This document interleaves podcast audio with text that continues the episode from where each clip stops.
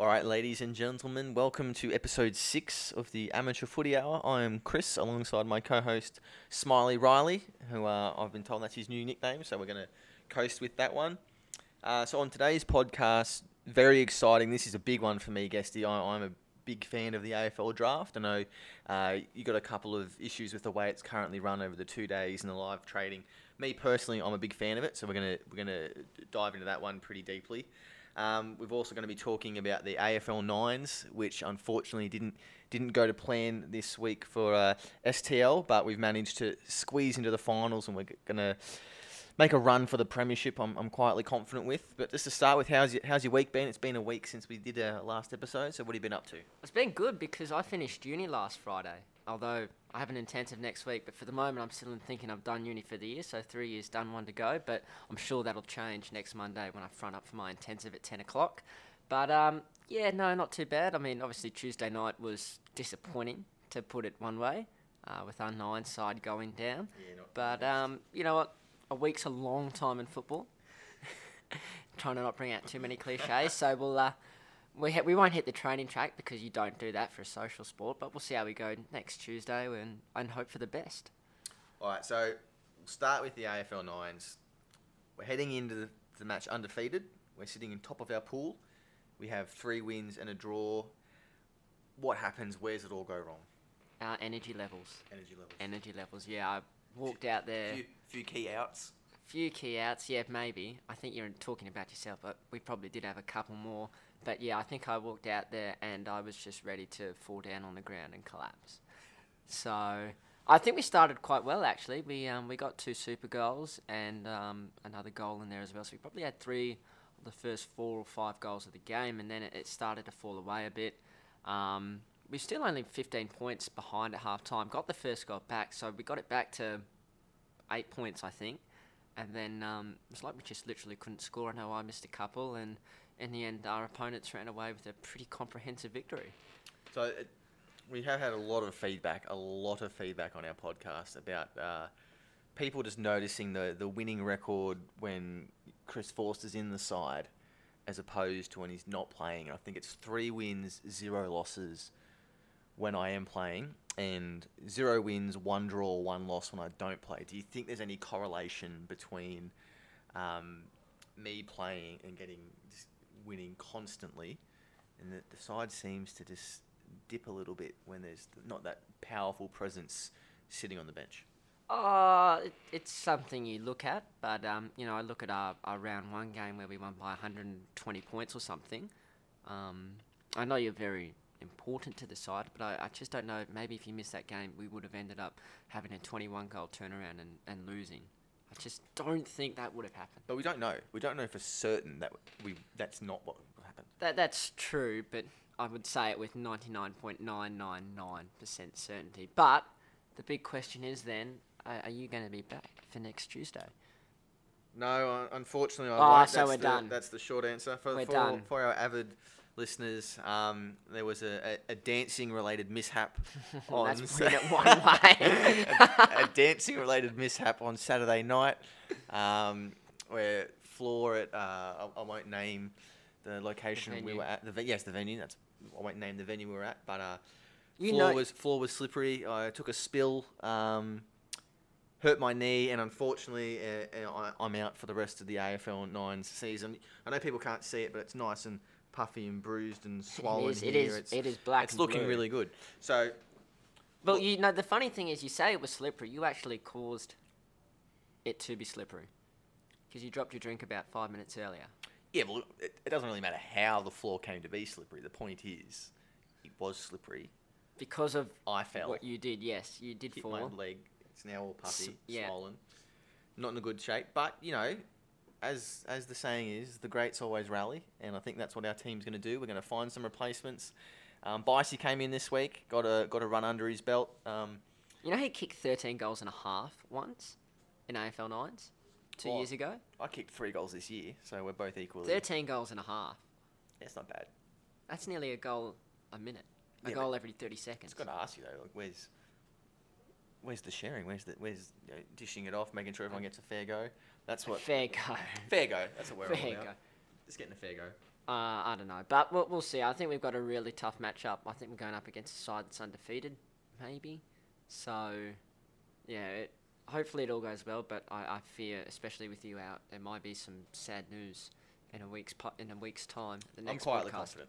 Quietly confident. Quietly confident heading into it. You and you and Alex been talking here in the office about the changes that you're going to make. I think Alex, not to give too many secrets away, but is keen to start himself up forward. I'd be surprised if he doesn't. Uh, we need to we need to switch something up. Obviously, we can't go out, back out there with the tactics that we had uh, this past week. Obviously, didn't didn't go to plan, so we need to switch a few things up. And he's a, a very mercurial captain. He'll come up with a few different ideas, and he's not afraid to take risks. He's an innovator, and it starts at AFL nines. I'd say, That, that's that's one way of putting yeah. it. Well, you got to start somewhere. you do. So obviously, not the result we're after, but the Joel Newman Award. Well, we're in it to win it as well. You know, you've got to be in the finals. Um, there's no wild card entry, so top four, so we're there. But yes, so we didn't do a podcast last week, so we actually, I'm again gonna bridge the two weeks together into into one award. And Yeah, um, after our performance on Tuesday, I decided that it would have no bearing whatsoever on uh, on who would take home the Joel Newman Award because as good as some people may have been, you know, their best was probably maybe a six and a half, a seven out of ten, and uh, honestly, frankly, that just at this semi semi amateur level, it just doesn't cut it. No, you don't encourage mediocrity. Sound like CA Marcus Harris. All right, so last week we actually didn't talk about how we went. Uh, we had a solid win. Uh, I think it was against awaiting confirmation. Um, so we started off strong, and then you know rode the bumps a little bit away to quite a comfortable win. Um, and the Joel Newman Award actually goes to Kath Newman. So well done, Kath. She played fullback for the entire game. Um, I think it was her first game for the season, and was like the Rock of Gibraltar just could not get it past her. And some of her kick-ins were fantastic. I think we had one play. Um, we all led to the side. She went down the middle, found someone, hand pass, kick, mark, kick, goal. Coast to coast. Coast to coast in 10 seconds flat. I mean, Lockie O probably plays a hand in that, but Kath just did not make an error and set us all the way up to what was a pretty good win. Well and she, she was Very a well key out again this week. She didn't play. So, you know, you go from best on ground to not playing. It does make things tough. Yeah, so I think that, look at you look at the silver linings, and we have got plenty of players to come back in and, and strengthen this side. Is as we- Max Newman coming back in? That's a big in. We're not Uh, sure. I don't, I don't think so. It'd Um, be handy. it'd be handy in, uh, but yeah, I don't think so. But don't quote me on that because I've been known to get these things wrong before. I'm I'm sure our listeners won't really. So you're not you're not Okay. handing out one for this week because of the, No, the result. no. that's probably fair. Yeah. All right, so that's probably that's that's. the There's big some news. incentive for next week. You Yeah. get a Joel Newman award. All right, so that's I I agree with that. All right. So we got through. So we got through that pretty quickly. That's what eight minutes we've been going. And Yeah, we but we, we had to the we still nines. had to get through. it. We just can't put our heads down and avoid it. I mean, it's still shameful, but you know, it's life. Sun comes up tomorrow. We learn from it. Yeah. And this is this is the one I'm excited for. This is this is the list you actually want to do. This is the list I wanted. This, this is a horrible segue, but I don't even care. I'm just jumping straight into it. Um, so, as we're currently recording this, the second day of the draft is going ahead. So, we're going to do a recap of the first day, which was the first 22 picks as it panned out. And look, the start of the at the start of the night, there were there was speculation over who Carlton was going to take. Um, early, the general consensus was it was going to be Sam Walsh, but there was a couple of late whispers saying that Jack Lukosius might be the one they were going to take. It ended up going uh, how most people thought it would go. Uh, Carlton ended up taking Sam Walsh with pick one, and then the top ten went relatively as people would expect. Lukosius went uh, to number two. Sorry. His uh, South Australian teammate Izak Rankine went number three. Max both, King- both off to the Suns. both to the Suns. I think that's quite clever by the Suns. You know, getting two South Australians and pairing them together. You can sort of take away that go home factor if you. you Especially if they're good mates, which I- Yeah. I'm led to believe they are. but that was one of the things we spoke about was either going with both the King brothers, the King twins, or going with the two South Australians, and, and they've done that, which I think is is probably a smart thing. Looking long term, not just thinking, can we get someone in for two seasons, developing them, and then they go back home. If you can get two people from the same um, same state that are good friends that know each other, put them together and develop them at the same time, that it probably gives you a better chance of getting them to hang on. Now, St Kilda at pick four went with Max King, who's had a couple of injury issues, but he's been training with the club during the off season, uh, so they know him quite well and obviously pretty confident with uh, their ability to get him back up and running. Uh, Connor Rozee went to Port Adelaide, which that was three South Australians picked up in the top five, which was a massive effort. Uh, then Gold Coast with pick six picked Ben King, twin brother of Max. So the King brothers went at four and six, which is a good result for the King family. Obviously, having uh, two players picked up in the top ten is exciting times uh, for the family. Obviously, uh, you know now the parents have to decide who they're going to support. Obviously, they've got Gold Coast and they've got St Kilda, which is exciting for us because that's the game that's coming here. So we've got the King brothers. Hopefully, they'll both be out there facing off against one another. Get the PR people onto that. That's where we'll be S- marking Set it. it up. Max and Ben King going head to head in Townsville. On Doesn't get any Riverway- bigger on, than that. On Riverway Oval. Does not get bigger than that. Could they line up on each other? They could. Yeah, so you got key defender and you've got key forward. Uh, I've heard. I've heard Max is actually a lifelong Saints fan. Yeah, so, it's exciting for him to go and play for your, for your boyhood club. And As Ben, it- ben as it- can play key forward or key defender. So uh, he, hopefully Max King lines up in the forward line and, and Ben can go down back and they can get a bit of a uh, bit of a tussle going there. Does Max get twelve? Jersey number twelve at St Kilda. It's a big one to hand out. It is, It's a big one. but they they do need a hero. But he's a big boy. He's over 200 centimetres, so, you know, wow, that is big. Yeah. But he, and he doesn't ruck. quite sizable. No, he just just plays forward. I imagine you could pinch hit in the ruck, but he's he's So, so he's not like a Reebok selected- where Reebok will just run up and down all day. He's a, no, he's he's been selected as a as a key forward. That's what St Kilda is going to use him as. So, yeah, the the, the biggest game of the year, uh, June 15 here in oh, Townsville. outside of Collingwood playing Sydney. but still, yeah, still the only thing that can make that game bigger is if it was in Townsville. if it was in Townsville, I'd agree with that. Under the lights, get those lights right. Under the bright lights of Townsville.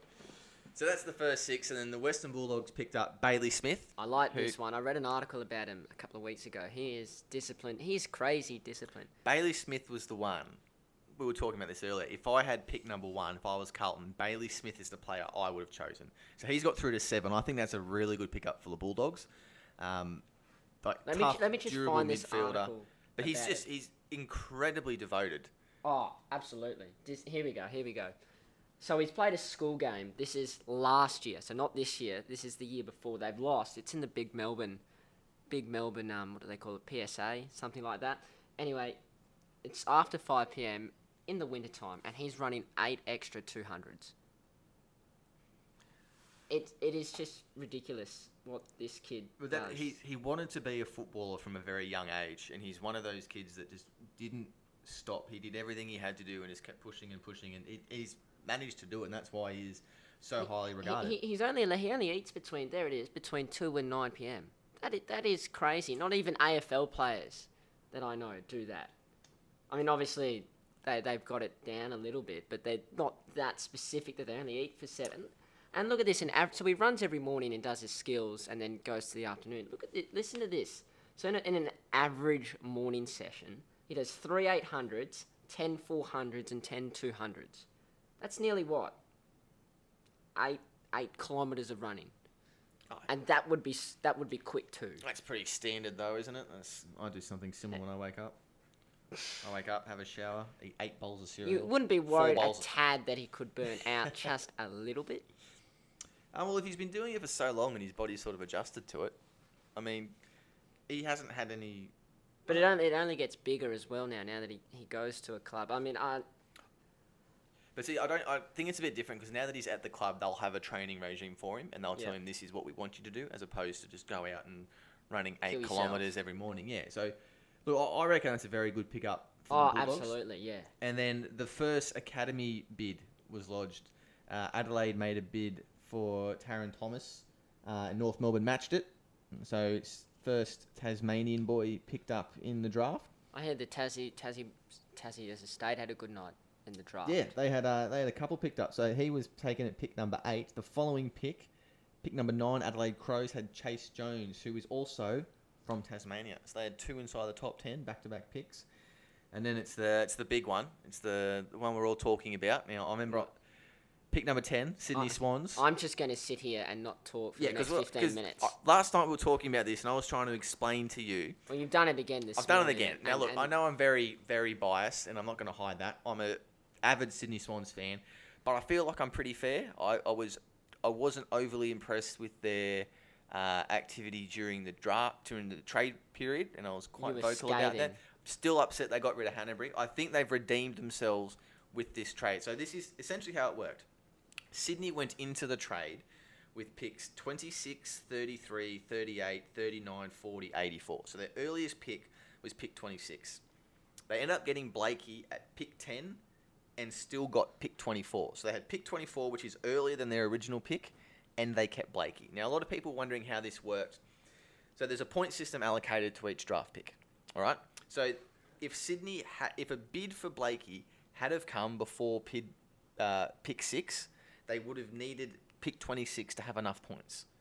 Once pick six went past and no one had bid on Blakey, they traded their second round pick. They traded pick 26 to West Coast because they don't need it anymore. because they didn't need it because they had enough points with the following picks.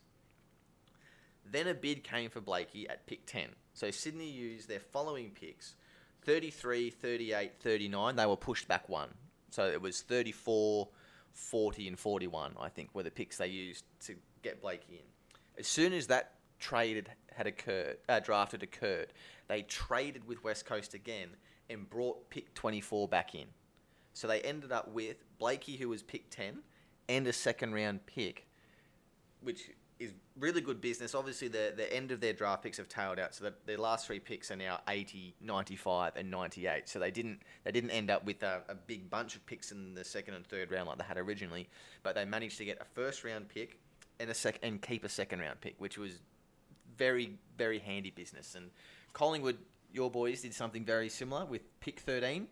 Um, they were they they GWS bid on Isaac Quaynor with pick 13 and Collingwood used their later picks to match it. So even though Collingwood didn't have a first round pick initially because They because don't even have a second round pick. Well, their, their earliest pick is pick 41. because they gave they gave that up to get obviously get Beams back to the club. So they still managed to get a first round pick by matching it with the later picks. Obviously, again, those picks, their later picks now get pushed back further and further in the draft.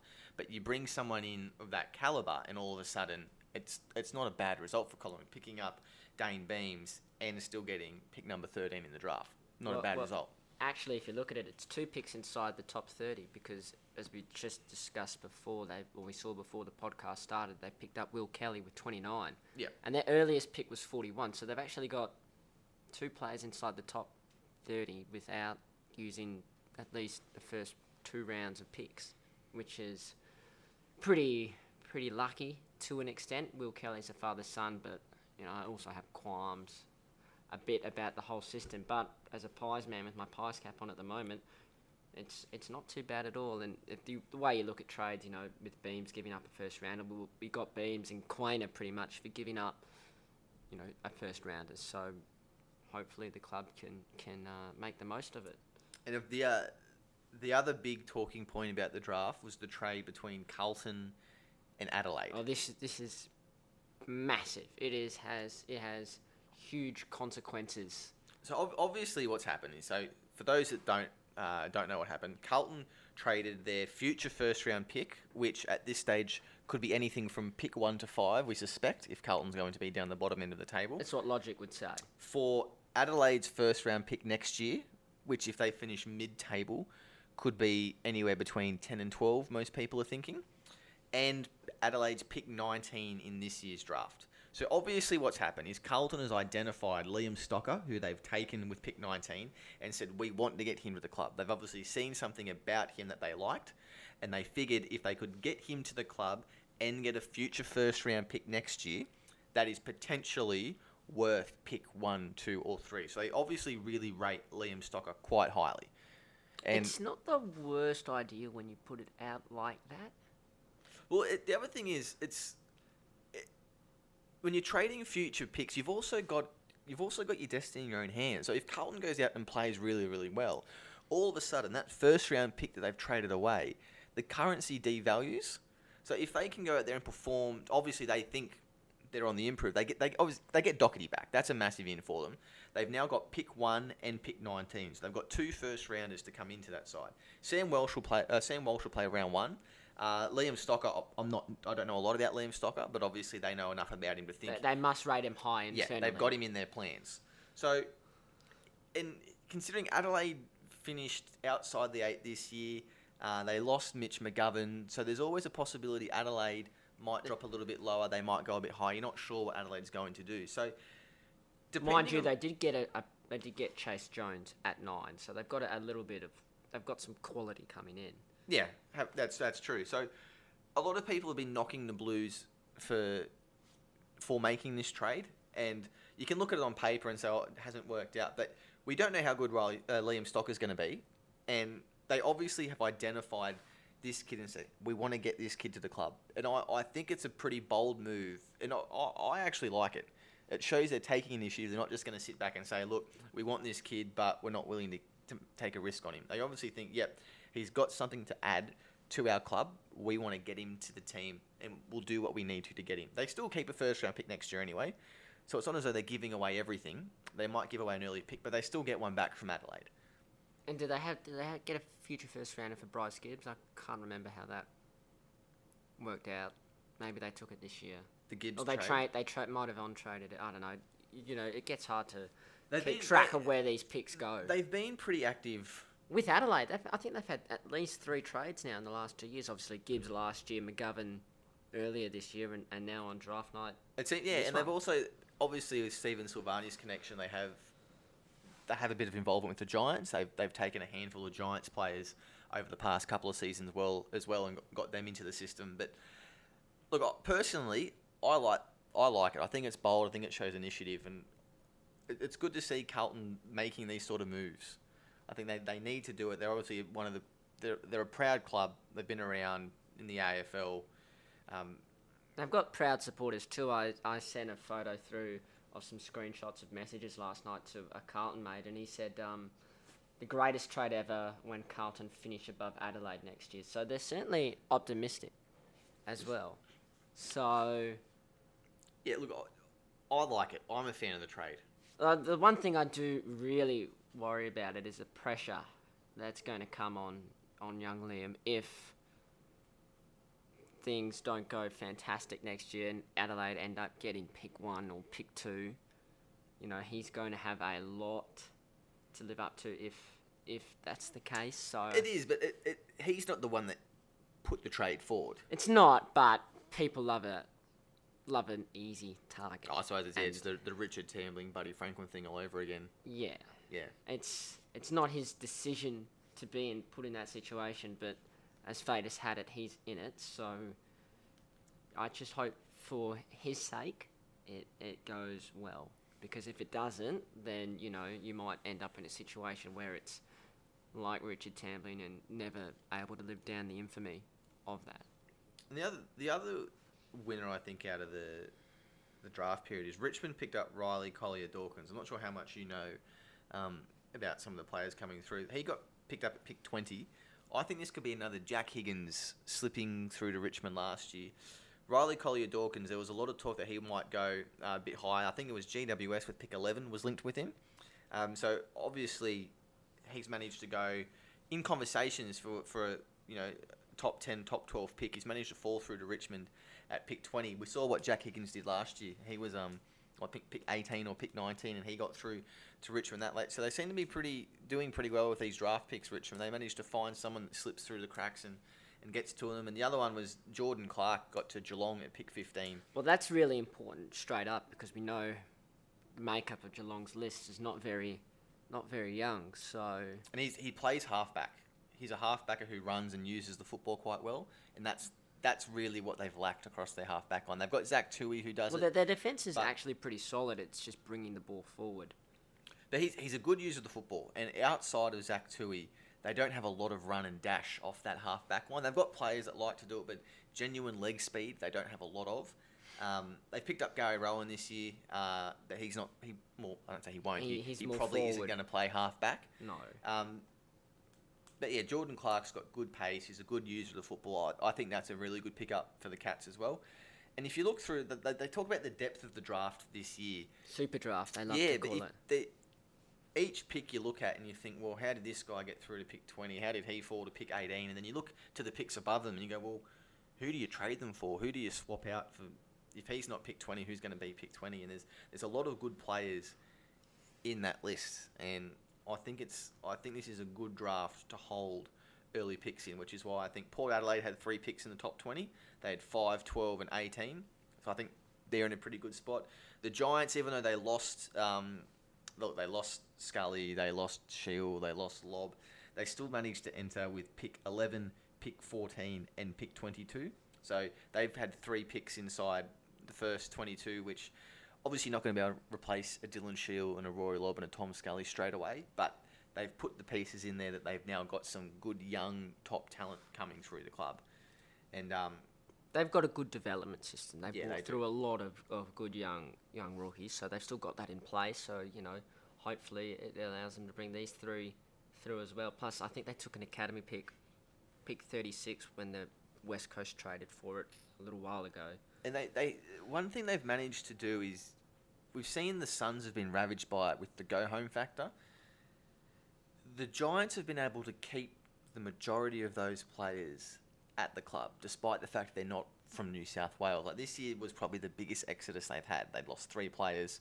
Um, but outside of that, you know, Treloar and Adams went back to Collingwood.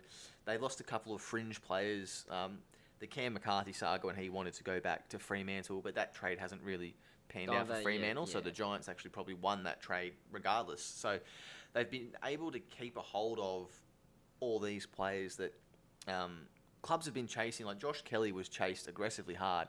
He will of- be next year as well. yeah, he was chased really hard by Victorian North. clubs, and he chose to stay in Sydney. I think you'll see the same thing with Coniglio. Um, Jeremy Cameron's another one that's signed as essentially a, a franchise player, signed a long term contract. So they're able to get these players to commit to the club. And I think that's a good thing. So they can go out and they don't have to worry about, oh, if we sign this player, is he going to hang around? Are we going to keep him for two or three years? They can go to the draft and say, look, we need a big body midfielder, or we need a key forward, we need, you know, a, a small forward, a halfback, whatever it is that they need. And they can go and pick the players that suit their needs as opposed to picking players that they think they'll get more years out of. It, it's it's almost like they're an NBA side, and their list is made up of assets. They always just seem to have enough assets to have a good year at the draft while still being a, a top four or a top eight side, and they don't seem to, to run out of players. I do worry about their forward line a bit. Jeremy Cameron's obviously a gun, but they don't have Lobb now. John Patton's coming back from what his second or third knee res- knee reconstruction. They they're bringing through Harry Himmelberg, but he's probably still at least a year or two years away. They don't have a lot of future first round picks locked away anymore, so they, they've had a bit of time. You know, they probably should have made the grand final in 2016. You know, they should have beaten the Dogs at home, but they didn't. So they always keep having, you know, these good draft picks and these good players that they can not afford to lose, but it's not the worst thing that they do lose them because then they get the assets back in return. Yeah, but they they, a really need to cap. list. They need to just capitalise and, and win a premiership. I think it's if you look, it's the opposite to what Geelong did. So Geelong went out and They recruited keep- all these aging prolonging. players, whereas GWS seems to have look. They've got these first round picks coming through, and they managed to be able to stay at the top the last few years because they lose a handful of players, but they still get players coming in, and they're getting early picks. The last few drafts, they've, they've had picks in the first round that they've been able to use and bring players into the team that have, that have made the team better, and they've developed and nurtured all these younger kids coming through. Some have come from the academy and some haven't. So they've got some externally from Victoria or WA or South Australia and what have you. And I think that's what they've done is they've they've ensured that they don't just go all in for one particular year. They are always thinking ahead of in four, five, six years time by making sure they do have a strong hand going into the draft. I think it's a, a, a very good approach that they're taking. As much as it pains me to say, as a crosstown rival. Yeah, there's a massive rivalry between you two. Um, but yeah, like they've only won, what is it, one final in a final series, so they've never won more, more than a final. So that, I mean, they could easily come out and win the premiership next year, but it is a hard thing to do. So I just feel like they, they need to capitalise on how good their list is and not just win a final or win an upset final like they did in 2016. They, they need to come out and, and show for real what their, their worth is. And they've got a list capable of winning a premiership. Yes, people have questions about Leon Cameron and his coaching style, but um, if you've got the talent there, I think sooner or later it comes through. So it's premierships aren't easy to win, as we both know, but you'd think for the Giants it's going to be sooner rather than later. So, question I want to ask you: What are your thoughts on live trading? Are you a fan? Are you not a fan? What? What It's too hard for me to keep Too up hard? with, and I don't even like the points system. I yeah, I don't know. I don't know why the AFL have done it. They've probably done to please certain interests. I would imagine and make things a bit easier, but yeah, it, it's just even having it over two days. It just seems too hard for me to keep up with. And look, I know it allows sides like Sydney to be a bit smart and be a bit clever about how they go about things, and you've got to smile like a Cheshire cat on your face as I say this. But the um, mighty Swans, go the Swans. yeah, I just love the simplicity of the draft three or four years ago. Before you know they added live picks in, they added points in, and yeah, I think it. Uh, I like it from a perspective where if you look at Hawthorn, Hawthorn doesn't have a pick inside the top 40. when is their first? I think it was 46, 48 maybe, I think was their first pick. That, what live trading does is, if you're a Hawthorn fan, in previous years you're just thinking, great, we, we don't have any involvement until 48, let's just skip the first part. But with live trading now, there's always the possibility that with the trading of future picks and you know working with other clubs that you can enter the draft with pick 48 but you might be able to work your way into the draft and get a second round pick or even a first round pick and all of a sudden you go into the draft thinking okay 48 let's see what we can get. But you might walk away with a first round pick or a second round pick and i think it, it gives that to the fans knowing that there's always the possibility that you know you can you can get a player that you're not expecting to get and it adds that excitement level to it that's how i look at it from a from a fan's perspective um, I've just got the live thing here. Hawthorn's picks dropped back to 51. Exactly. Okay. Exactly right. So if you're a Hawthorn fan and your first pick isn't till 51, you're still thinking like yesterday. You could still go into it thinking, you know, if if we do make a couple of trades, we could end up back in the first round or second round and, and get one of these quality players, particularly in, in a draft like this that is rumored to be so strong. Clubs, I reckon, would be more willing to trade away future picks to get involved into the first round and second round if it meant you'd get a crack at one of these guys that is, you know, they're expected to be quality players in the future. So, from my perspective, I think live trading's, I, I like it, but I can understand where you're coming from, and like the purists of the game might not be such big fans of it. But, you know, you're, you're always going to find people that agree with change and disagree with change, and there might be issues that you agree with that I disagree with as well. So, you're never going to be able to please everyone. There's always going to be people that aren't happy with the current system, and then you change it, and they're not happy with what it's been changed to. So it's just one of those things. you- You're always going to find people that like it. You're going to find people that don't like it, and we just happen to be on opposite sides of the fence on this one. which is rare. But um, maybe there's something here we might be able to find a, um, a common ground on is future or trading of future picks. Now, this is something I actually don't mind, but I feel like it should be opened more rather than just. I think at the moment you can only trade your next year's future picks. So if we're just imagine we're doing this year's trade period again, we can only trade this year's first round or this year's picks and 2019's pick. We can't trade away 2020, 2021. Now, I wouldn't mind actually seeing them drop those restrictions. Which They do it in the NBA. Yeah, and this is where I, I base it on because it, gives you more freedom rather than giving each club a bit of a safety net. You know, if clubs want to gamble away their future, what's to stop them doing it? Well, it does, The- it does, the put, AFL it does put the onus back on the clubs in a sense. I think what the AFL would be trying to avoid. Is Uh, no, no, no. We know why they're trying to avoid because we don't want a situation Melbourne, uh, what eight or nine years ago, where they went one and twenty-one or two and twenty. That's not what we want. But at the same time, clubs are run by adult, professional adults that know what they're doing. They're getting paid a lot of money to do this. You know, they should have the resources to to make these big calls. Yeah, I wouldn't. I wouldn't be opposed to that idea. Um, and the other one is with the rule two. I've got a feeling, and the AFL have been a bit sketchy about this. I know they looked at bringing it in, and I think they discussed it, but it's been a bit hazy about when it was officially brought in. It was um, you have to have two first round picks in a four year period.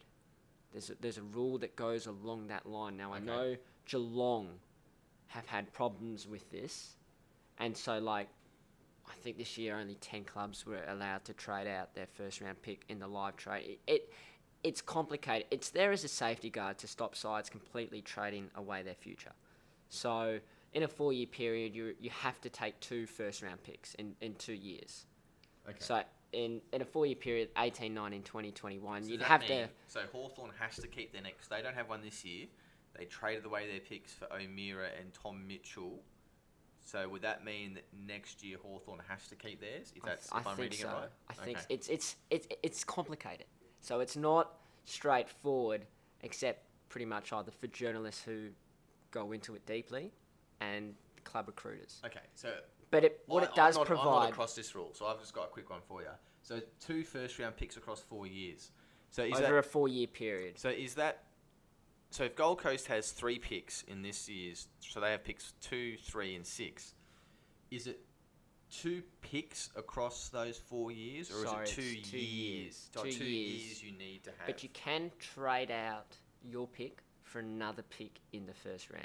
got, okay, got you, got you. But there has been, you know, bringing it in officially. Like I know Colin would have traded out a couple of first round picks throughout the years. So yeah, it's it's it's when I talk about pushing years out so you can trade more future first rounders. This is a safety net designed to stop clubs trading away their That's- future. Oh, no, that one's that one's a tricky one because if you look, you use this for an example. Both Sydney and Collingwood heading into the draft didn't have first round picks, but because they were matching bids from other teams, they ended up with first round picks in the draft. So if this had have been the fourth year, and they they needed to keep a first round pick, so what's So I've just pulled it up on the phone. It's an AFL article from 2015. It's when they brought in trading in future picks. Yeah. Now it says clubs can trade one year in the future only. So if we were trading in the trade period this year, 2018 and 2019, clubs must make at least two first round selections in each four year period. If they don't, they will face restrictions from trading any further first round draft picks. Now, what I suppose I've been circling around is the fact that the AFL hasn't brought in an official that first four year period up until this year, I believe. Right, so okay. someone like Geelong have been able to get away with trading out their first round picks. But if we want to extend trading, you know, extend further picks so you can trade out two years or three years, you'd almost you have to get rid of this rule because it's there as a safety net to stop clubs trading away their entire future. Yeah, but see, uh, it makes it tricky because it, I can understand why they brought it in because it's say for instance, you're you go to a club, um, you're the head coach, you get in for that year, but the next three draft picks you don't have any talent coming through because your predecessor and that panel has traded everything away. So you're essentially given a team, and this is the team that you've got pretty much for the next three or four years, unless you can trade in draft picks from other sides. Sounds very much like the NBA, doesn't it? When you Yeah. find those clubs in bad positions, and that's not what the AFL want. They don't want sides going zero and twenty-two, one and twenty-one, two and twenty. You want you want every side. What what's the saying? Um, any side, any time, anywhere, something like that. Well, I think with considering it's only new, you probably have to give the system a few years to settle, and then sort of analyze it from there to see if you extend it out. The trading of future picks, I think, I think it does add to it, um, because you do get clubs that will just trade future second round picks, banking on them doing better than the team they're trading with. well, that's what West Coast did with the Suns last year. Yeah, that didn't pan out too well for the Suns, did it? No, it did not. But I I like the idea. I'm not sure if I'd like to open up completely and say, look, you can trade your 2023 future first round pick for a particular player or anything like that. But I'd, I'd be open to the suggestion of maybe an extra 12 months on top of it. But I, I understand why they have got the restrictions of it's only 12 months in advance, purely because, you know, you might get a situation where a new coach does come in and all of a sudden he's you can't he's got no draft picks to play with, he's got no one to, to go and sign. I think that would also make it hard for a club if they were struggling to attract a coach. If they say, come to our club, we haven't got anything to give you, though you're not going to be able to bring any new players in, so this is the team that you've got. So, I Well, think that's it- I where you it- bring I- free agency. what- I think, that, I well. think it's been brought in so the clubs can protect themselves. Well, yeah, that that seems to be.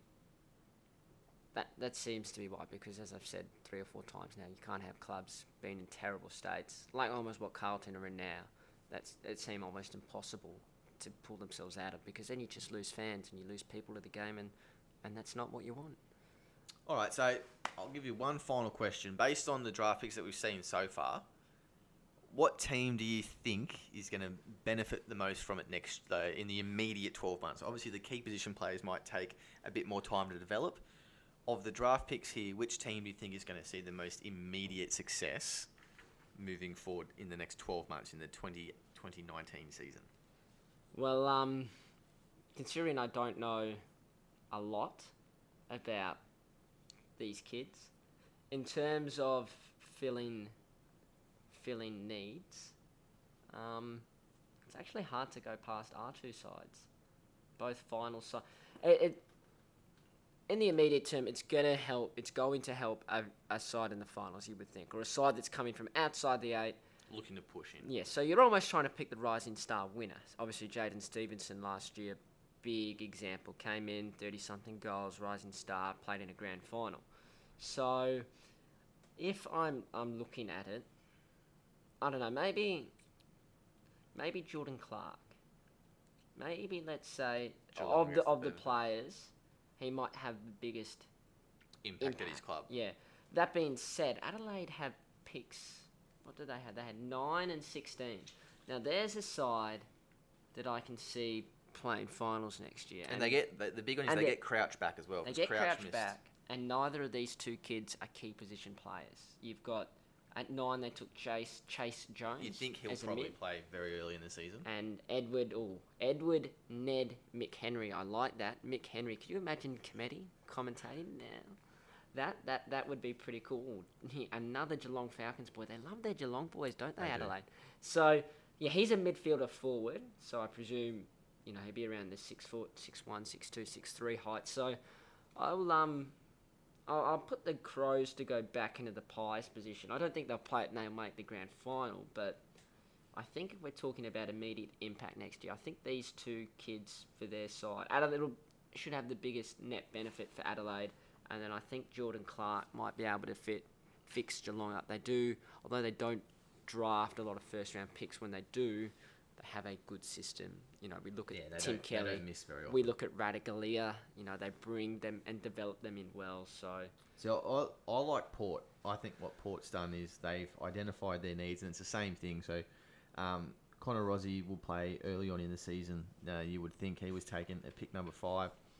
Pick twelve, uh, Zak Butters. I'm I'm a big fan of him. I was uh, I was quietly hoping Sydney would try and find a way to get a second first round pick and snag him. So um, he's a good pickup, and he again another midfielder. So won't take as much time to develop. Um, won't need to put on as much muscle and, and bulk like one of those key position players.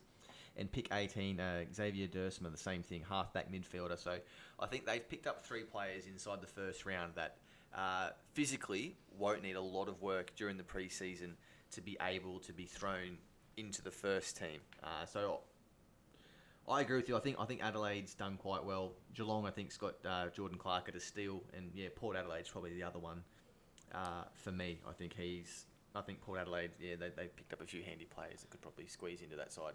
and it's going to be interesting. I know we've already talked about it a bit, but this Carlton Adelaide trade will, it might not define, but it'll look at the importance of having a pick, say in the top five, or whether it's better to have a pick. What they take, well, 19 in effect, and what we presume will be either an early pick in the teens or a late. Yeah. Well, there's, Seven, there's eight, nine. sliders. So is it better to get one pick in the top five or have two picks? I- in and around the I- I'd rather have I'd rather have multiple because if you look at like Carlton's got one and nineteen here. Patrick Cripps was pick thirteen, so he Nat wasn't Fyfe was twenty. exactly. So if the more you can get, the more likely you are to have a hit. Obviously, the top four or five are generally go on to be pretty good players, but the more picks you can get, I think I think the better off you're going to be. I guess Steve. So on that note, we're we're going to leave it here. Our next podcast episode, we'll talk about the the following picks. Uh, we'll talk about how we went in our AFL nines semi-finals as well, and a couple of other topics. But we've managed to keep this one under an hour. Our first one Well under an hour. an so. hour. Oh, and, and, uh, Kath, Kath Newman's just walked back into off the office. Would you like to bestow on her the award that she's the recipient of? Yes, Kath, congratulations. You are the Joel Newman winner for uh, the last two weeks at AFL Nines. So congratulations. Very prestigious. We don't have a trophy, but No, it's the honour that comes with it. It was based on your performance last week at fullback. Uh, absolutely flawless game, and in particular, your kicking out of fullback. I think you set up a couple of coast to coast goals, and that and your leadership as well. very, very well Established earned. us on a good win. we need you back in for next week, please. All right, guys. Thanks very much for listening, and we'll see you soon.